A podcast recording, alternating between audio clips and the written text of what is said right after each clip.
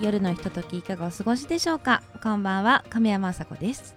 亀山麻子のエステチャンネル本日第18回の放送となっております。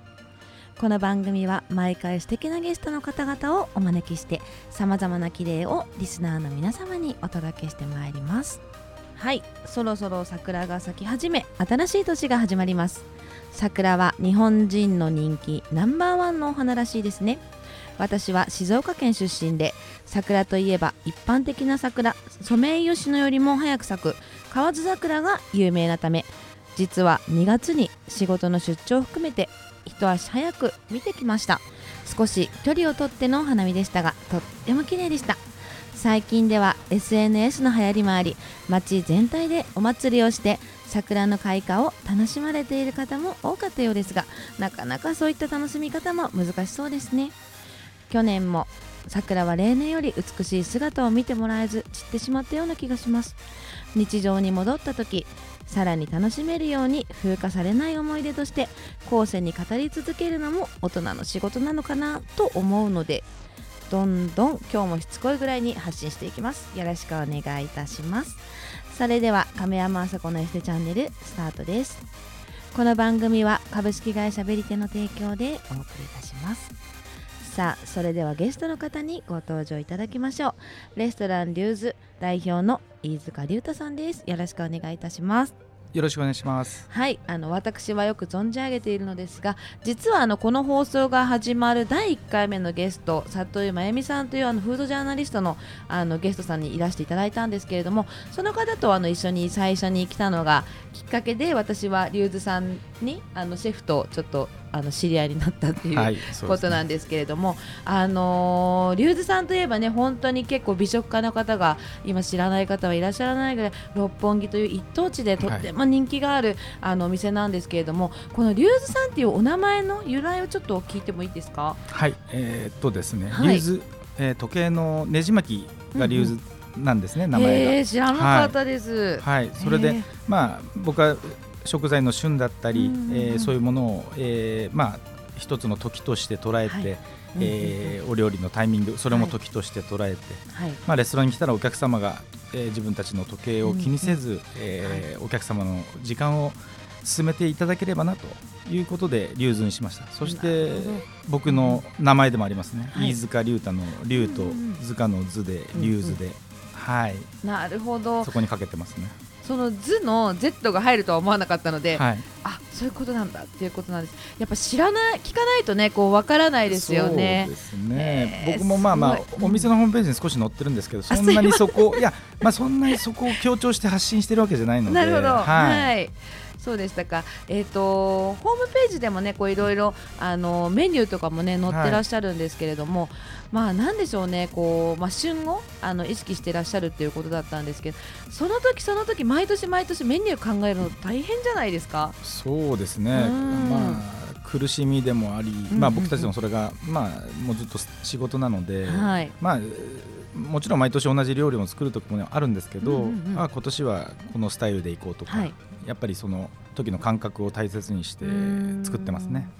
感覚ってやっぱり変わりま変わりますすね。よね。はい。うんまあやっぱり最初のうんまあまあ徐々にいろいろ変わりますね。また元に戻ったりする時もあれば、うん全然違うものを組み合わせをつでお料理作った時もありますし、うん。もうもう本当にうん気分次第っていう時もありますけど、うん。でも最終的にはいや必ず美味しいものを作るっていう最終目標があるので、うんはい。もうあの私死ぬ時にこう食べたい実は食べ物っていうのがこのリュウズさんであ本当ですか？あのスペシャリテのあしいたけがめちゃくちゃ美味しくて、もう私死ぬ間際に絶対何か1個しか食べれないって言ったら 絶対あれが食べたいって思うぐらい美味しいです、えーありがとうございます。はい。あそこはあの新潟あのシェフのはい。あの地元はい。でいらっしゃる新潟のねこうあの椎茸を使ってらっしゃるんですよね。はい。うん。であの全国各地にもちろんいい椎茸はいっぱいあるんですけど、はい。あのー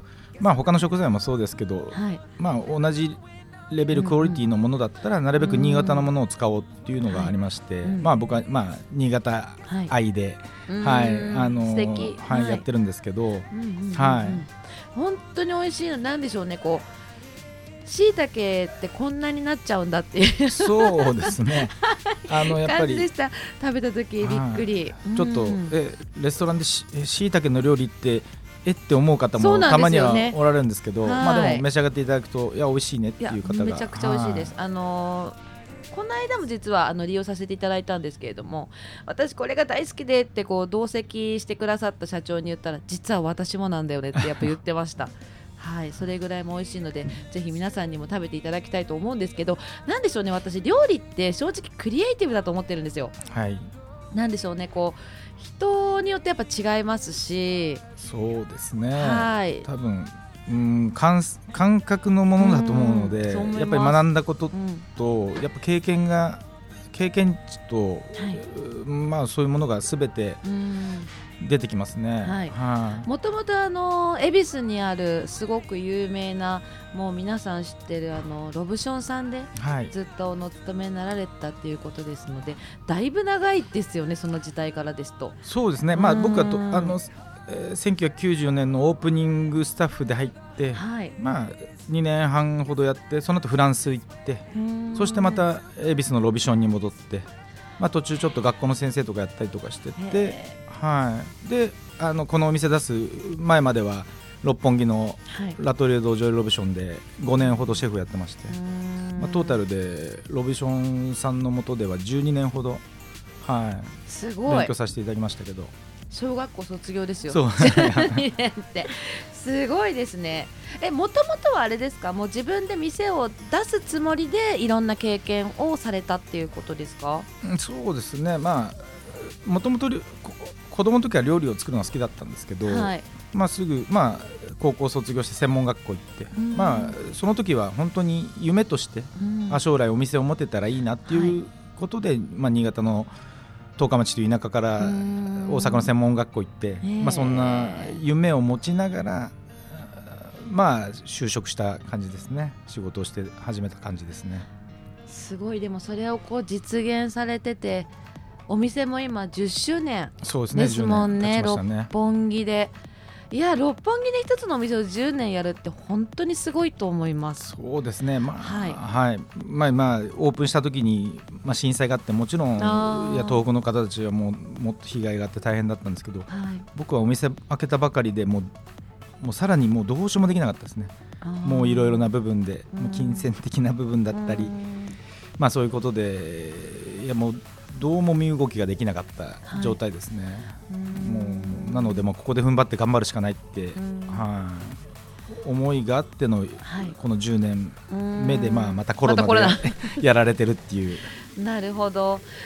やっぱりあれですねこう絶対にこう夢を叶えて必死にやってきてるからもうなんでしょうねここぞっていう時に力出てきません？私結構そういうタイプなんですけど。そうですね。まあでもまあもうそのビジョンビジョンの持ち方だったりうんうん。目標設定はすごい人生において大切だなっていうのは、あのありますね。まあ、はい料理やりながらもそんないろいろその節々のことだったり、はい。節目だったり、はい。やっぱり目標設定をして動いてたのも確かなので、なるほど。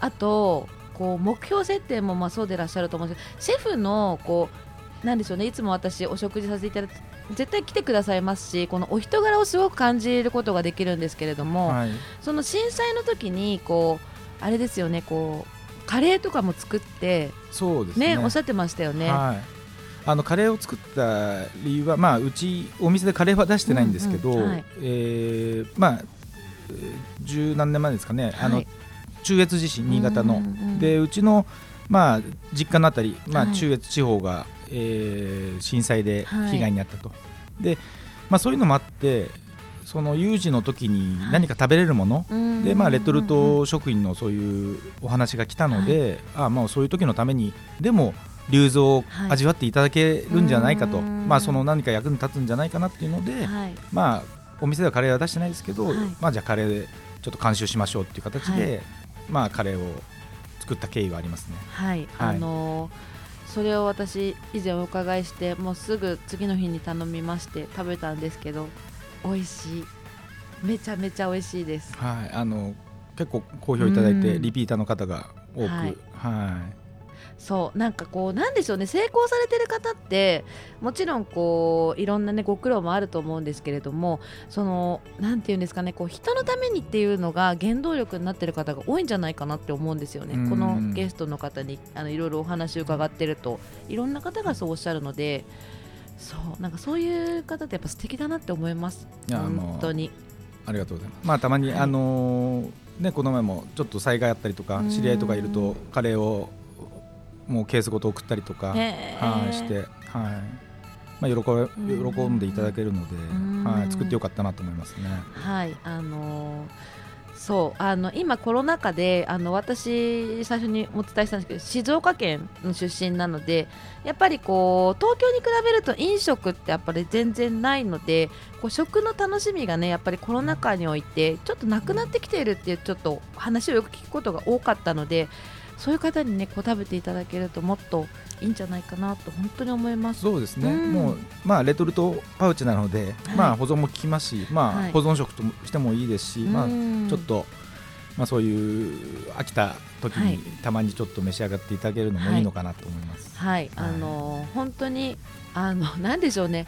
レトルトの域を超えてますさすがミシュランっていう感じなんですけれども、なんていうんですかねこうその辺でこう定食とか食べるより買いたいです す。すごい雑な例えですけれどもすんごい美味しいそうそうさっきちょっとだけ伝えたんですけどリュウズさんはねずっとミシュランね取ってらっしゃいますもんねそうですね。オープンしてすぐまあ一ついただいて、はい次の年に二つで、まあそれからずっと二つ星ですからね。はい。すごい、九年九年連続ですね。はい。すごくないですか？9年連続まあねまあおまあ取ったからには落としたくはないですけど、うん。まあこればかりは僕たちちが決めることではないので、うん。まあまあ普段通りの仕事をして、うんそこに対して評価をいただいているので、それはもうありがたく、はい、評価をしいただいてますけど、はい。あのグランメゾンで有名になりましたけど、はい。ミシュランご覧になりなってあもちやっぱりそうですよね。面白かったですね。はい。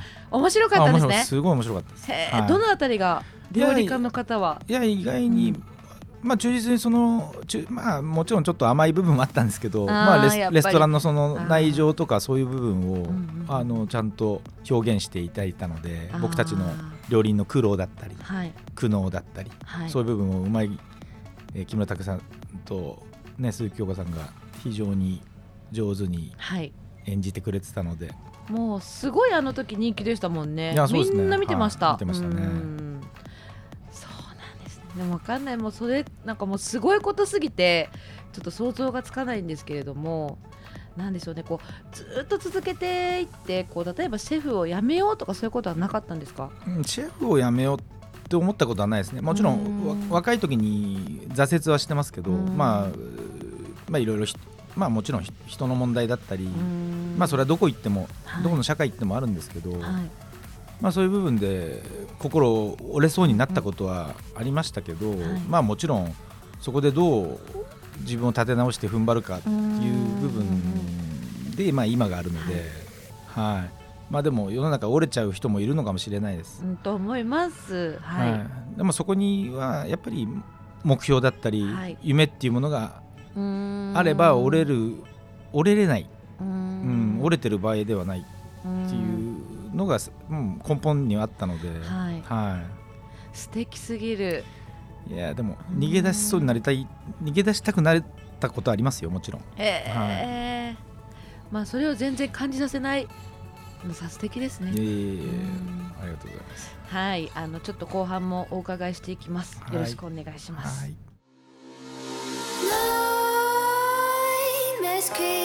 亀山麻子のエステチャンネル。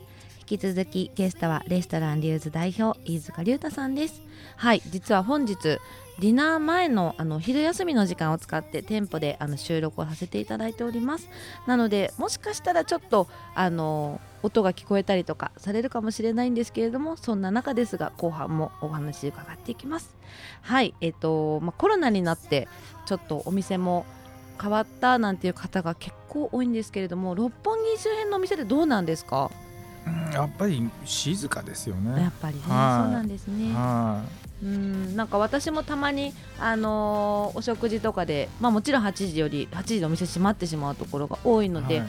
それより前ですけど全然人がやっぱりいないですよね。もうろ六本木らしくないですね、あはい。確かに。六本木らしくない、らしくないですね。はい。ただ、あのーお客様がやっぱり入ってらっしゃるところと入ってないところっていうのは、すごい明確なんじゃないかなとも思います。うん。うん。そうですね。まあはい。まあ、おねこんな状況ですんでお昼ははい、まあおかげさまで忙しいんですけどうん。夜は非常に波がありますね。あー私でも以前来た時もリュウズさん満席でしたランチ。ああありがとうございます。はい、もうさすがでいらっしゃるなっていう、ね、思ったんですけれども、あのーなんでしょうね、まあ、エステサロン、私、エステサロンを経営してるんですけど、まあ、エステ業界もやっぱり混んでるところと混んでないところ、まあ、結構分かれているんですけれども、なんですやっぱり職人、うちも職人なんですけれども、職人さんじゃないですか、こはい。う料理される方って。そうすると、なんでしょうね、私の業界ですと、こう昔と比べると、だいぶちょっと変わったなというか。うん。ていうかね人を育てる上でこうだいぶ昔はね、まあ、ちょっといろんな世間の流れとかもあるので、うん。まあ、それが正解かっていうのはちょっとわからないですけれどもだいぶこう緩くなったなっていうそうですね。感じが、まあはい、僕たちの業界もそうですよ。まはい。あ、やっぱりそうなんなんでしょう。まあもちろんよ本当に周りの流れもそうですけどん。なんでしょうね僕たちはまあ一つ僕の考えですよ。はい。あのプロフェッショナル職人なので人と同じ時間で同じものを習得しようと思ったらはい。決して習得できるものではなくまあなのでその中で生き残ろうと思った子ははい。果敢にいろいろなことをチャレンジするしうもう淘汰されべき人たちは淘汰されちゃうんじゃないかなって、それはそれで、うまんあ、しょうがないのかな、はい、はいと思いますね。うん、やっぱりすっごいよくわかります。両両極になると思いますね、はい、やっぱり極めてること、なんとなく、くやってる子でもうんん。僕は思うんですけどはい。もう個人の人生なので、はい。どうなりたいかですね、まあ僕ね、うん僕はまあ料理人なんで料理人でやっぱりはい。幸せになりたいと思ったらやっぱり人よりも長けてはい。るもの何かなければやっぱりうん上には立てない。もちろんうん。お給料も上がってこないですし、はい。うん、どうなりたいかはもう各個人のはい。もうビジョンだと思うので、うんうんまあ、夢夢だったりビジョンだったり、ううん。そういうことが持てる子が、はい。まあ、多分一生懸命ももう自分の技術知識うん。人間性極めて上ってくると思いますし、分なんとなく、なんとなくなるだろうって思ってる子はなんとなくなったまんまで終わってしまうのかなと思いますね。うーん。すごいなんか熱い気持ちが伝わってきたんですけれども。なんでしょうねこう私全然こう料理の世界のことはわからないですけれども、はい。なんでしょうねこんなにすごいシェフに教えてもらえるってやっぱりお金ではやっぱ買えないものだとは思うんですね。でそこに対してこう貪欲にこういやなんでしょうねこう何でも盗みたいじゃないですけど、はい。普通だったら結構なんでしょうねもう感謝だしそういうふうに教えていただけることもそういう人がなんか減ったような気がしますよね。いやだいぶ減ってますね。うんですよね。はい、かといってまあ、うん、押し売りではないので、ん。いやキャッチそういう気持ちをキャッチする子がはい。拾ってくれて、うん。頑張ってくれればいいのかなと、うん。まあもちろん僕もスタッフいっぱいいるので、うん。まあね今、げはい。現実スタッフいっぱいいてはい。その子たちが5年後10年後ずっと一緒にいるかっつったら、はいまあ、間違いなく3分の2はいなくなってますから、まあそうですよね。うん。でもまあもちろんそれはどういうやめ方するかわからないですけど、はい。まあもちろん違う夢を見てはい。違う目標を持って辞めていく子もいれば、はい。挫折する子もいれば。はい。でも片や僕について残ってくれる子もいれば、うん。まあ人それぞれだと思うんですね。はい。なので僕は、まあ、もちろん僕についてきて残ってくれるはい。人たちをもちろん一番大切にしますし、うんうんはい。はい。そういう子たちがまあ人数が増えれば増えるほど、うちは強くなるわけですから。そうですね。強固になっていきます。うん。そうあの前半でお伝えしたんですけど、まあ、10周年お迎えになられて、あのー今、店内ちょっとお見せすることできないんですけれどもすんごい綺麗ですよね。あーありがとうございます。10はい。年とは思えない、そうですね、うん。あのまあ、10年経っても飽きのこないデザインだったり、うんまあ、こだわりを持って、えー僕のイメージだったり考えをデザイナーさんにお伝えして、デザインに上げてもらってはい。作ったお店なので、はい。はいこまあ、相当こだわって作ってますね。はい、なんかその今までお話を伺っててその10年前にこう見てたビジョンがずーっとこうなんでしょうねこう生きてるのかなっていう感じをうんちょっと受けました。なんかここにいるのは心地よくなりますね。ありがとうございます。本当にまあでも変わらない。そうですね、うん。そのまあもちろんあの時代が変わるのでいろいろ変わっていくものもあるんですけど、うん。まあぶれないもの変わらないものっていうものもやっぱりあるので、はい、はい、そういう変わらないことは変え変えたくないことはやっぱりうんあの、まあ、守り続けていきたいなっていうのはありますね、うん。はい、ちなみにシェフの次の夢とかって聞いてもいいんですか？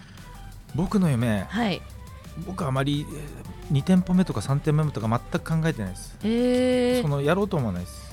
要はもうこのお店で、まあ、ある意味手一杯。やっぱり1店舗やっぱ来ていただけるお客さんがいる、うん。その1店舗で来てるお客さうんをさばくだけでやっぱり手一杯ですよね、まあ、混んでますし。まうんまあそれだったら本当にもう今こんなコロナの時代ですけど、うん。来ていただけるお客様がいる。あじゃあそのお客様たちのために一生懸命やるべきかなっていうのが、ううんん思いますね。でまあレストランなので、はい。やっぱりまあそのコロナの時期でお弁当とかはい。ねやってそらっしゃねるあのところはあるんですけど、うん。僕も考えたんですけど、はい。まあ僕の中ではやっぱりはい。レストランを表現できない、味を表現できないっていうので一切やってない。その代わりまあカレーだったりシチューだったりをど。あるんですけど、うんやっぱりレストランはレストランでしか、やっぱお客様に喜んでいただけないものがあるのでー。僕はもうレストランに来ていただいてそれで僕たちをを仕事させていただくっていう方向で、はい、やってますね。そうなんです。じゃあもうこのお店のお客様に最大限喜んでもらう努力をずっとし続けるっていうのが逆に言ったら、そうですね。ね夢っていうことですよね。はい。でも継続するのが一番難しくないですか？そうですね。うん。だからこれをいかにもう長く続けていけるか、うん。はい。まあ、でもこんなコロナの状況ですけどにスタッフ増やしてますからね。え？逆に。すごくないですか？たまたま、まあ、ちょっと、あのー就職希望のスタッフがいたので、うん。まあ、人数多いんですけど、うん。逆に、まあ、入れて、はい。まあ、コロナが必ず就職するので、うんそうですね。その時にもう、はい一気にスタートダッシュ切れるように、はい。万全な体制でさらにいければなっていうことを思ってますね。この時にレストランとかで増やすってすごいと思います。そうですね、はい。まあ僕の給料を減らせばいいだけの話なんで。なるほど、まあ、それでもこう人にこう育てて、まあ、人を育てるイコールお店を育てる会社を育てるだと思いますのではい。まあ、そこにねちょっと投資していらっしゃるということですよね。そうですね。はうんそうでもやっぱ大好きなお店がなくなっていくのを見るのは本当に辛いんですよね。飲食店すごい私の住んでるお家の近く半分ぐらい道路なくなっちゃっい、て、えなんか家賃が払えませんとか、は10年ありがとうございましたとかそんな張り紙を見るともう何何にも言えない、ーうーんうん。そうですね、うん。まあ、僕の場合もうススタッフ抱えてるので、ん。潰すわけにいかないですね、そうですね、はい、うん。まあ、なのでその辺はもちろん戦略として考えて、まあまあやるのが僕の仕事なので、はい、はそう。でもここのスタッフさんも皆さん感じいいですよね。い、あありご教育の賜物だと思います。感じ悪かったらもうお置いておかないですよ。まあミスランですしね。それはそうですね。はい、あのいつ来てもなんか全然そんな来てないけどね来てもすぐなんかこう会ってこう分かってくださるので、素晴らしいなって思ってますいつも。ありがとうございます。はい、あとすいませんシェフ最後に、はい。あのこの番組がですねあの美容を届けるあのいろいろまあ綺麗、まはい。あ所作だったりいろいろあると思うんですけど、はい、まあちょっとそういった面でもちょっと美容に関してちょっとあのお話お伺いしたいんですけど、はい。何か気をつけてらっしゃることとかありますか？うーんまあ食に関してまあ美味しいものを食べる、うーんまあ僕ついついお酒を飲みすぎちゃうんで、そういう部分ではちょっと美容健康には良くないですけど、はい。でもなんでしょう。楽しく美味しい食事をする、はい。楽しくまうんあスタッフだったり仲間たちと美味しいお酒を飲む、なんかそういうことって心の健康だったり、うんそういうことってなんかなんか人生のなんか喜びだったり楽しみだったり、なんか来てて楽しいなっていうことが一番なんか健康的なんじゃないかなと。無理してはい。なんか我慢ししすぎたりとか、はい。もちろん制御は必要ですけど、はい。まあとはいえ、まあ、あのたまに筋トレしたりとか、はい。はい。自粛中はもう毎日散歩したりとか、ええはい。健康的、うんまあまあ今またねあの自粛あのこういう機会ですけどお店はまあ開けてるので、ん。なかなかそういう散歩する時間もなかなかないですけど、はい。まあでもまあなるべくそういうう体を動かすようなはい、ことは気にかけてやってますね。はい、もう肌もすっごい綺麗ですもんね。ありがとうございます。はい、はい。先ほどご年齢実はお伺いしてびっくりしてたんですけれども、すごいやっぱりこう食事はねこういろんなところが通じてきますね。えーそうですね、うん。はい、大切だと思います、はい。楽しく食事をすることが。楽しく。はい。大事。はい。はい今日はありがとうございましたありがとうございます。はい、えっと、最後に、まあ、飲食あの目指す方いっぱいいらっしゃいますのであのリスナーの皆様にメッセージをお願いいたします。はい。えー、とコロナでまあ飲食店がなんか悪いようにはうん言われてますが、はい、まあ全然、うん、僕としては、えー全く何を言ってるのかなっていうことは思ってるんですけど、あの確かに厳しい業界ではあるんですけど、うんはい、あのやっぱり料理人、まあもちろんサービスマンもそうですけど、やはい、っぱりなんでしょう。夢を持ってやっぱビジョンを持ってその先に夢を持って、うん。はいあのえー頑張ってれば必ずうん。夢をつかむことができると思います、はい。僕がそうだったように、はい、はい、だなので確実な明確なビジョンと夢を持って毎日生きて修行していただければと思います、はいはい、ありがとうございました。本日のゲストはレストランリューズ代表飯塚龍太さんでした。ありがとうございます。ありがとうございましたはい、もういろんなお話を伺ってもう本当に引き込まれるようにあのお話しさせていただいたんですけれども皆さん「鬼滅の刃」ってご覧になられましたでしょうか？あのすごく主人公が、まあ、いい子なんですけれども、まあ、人は気持ちが原動力だよっていうのを言うんですけれども今日シェフに伺って本当そうだ夢も原動力だなと思いました。はい、夢を見ることがちょっと難しい時代にはなってますけれども気持ちを忘れずに頑張っていきたいと思います。それではまたこの時間にお会いしましょう。おやすみなさい。この番組は株式会社ベリテの提供でお送りいたしました。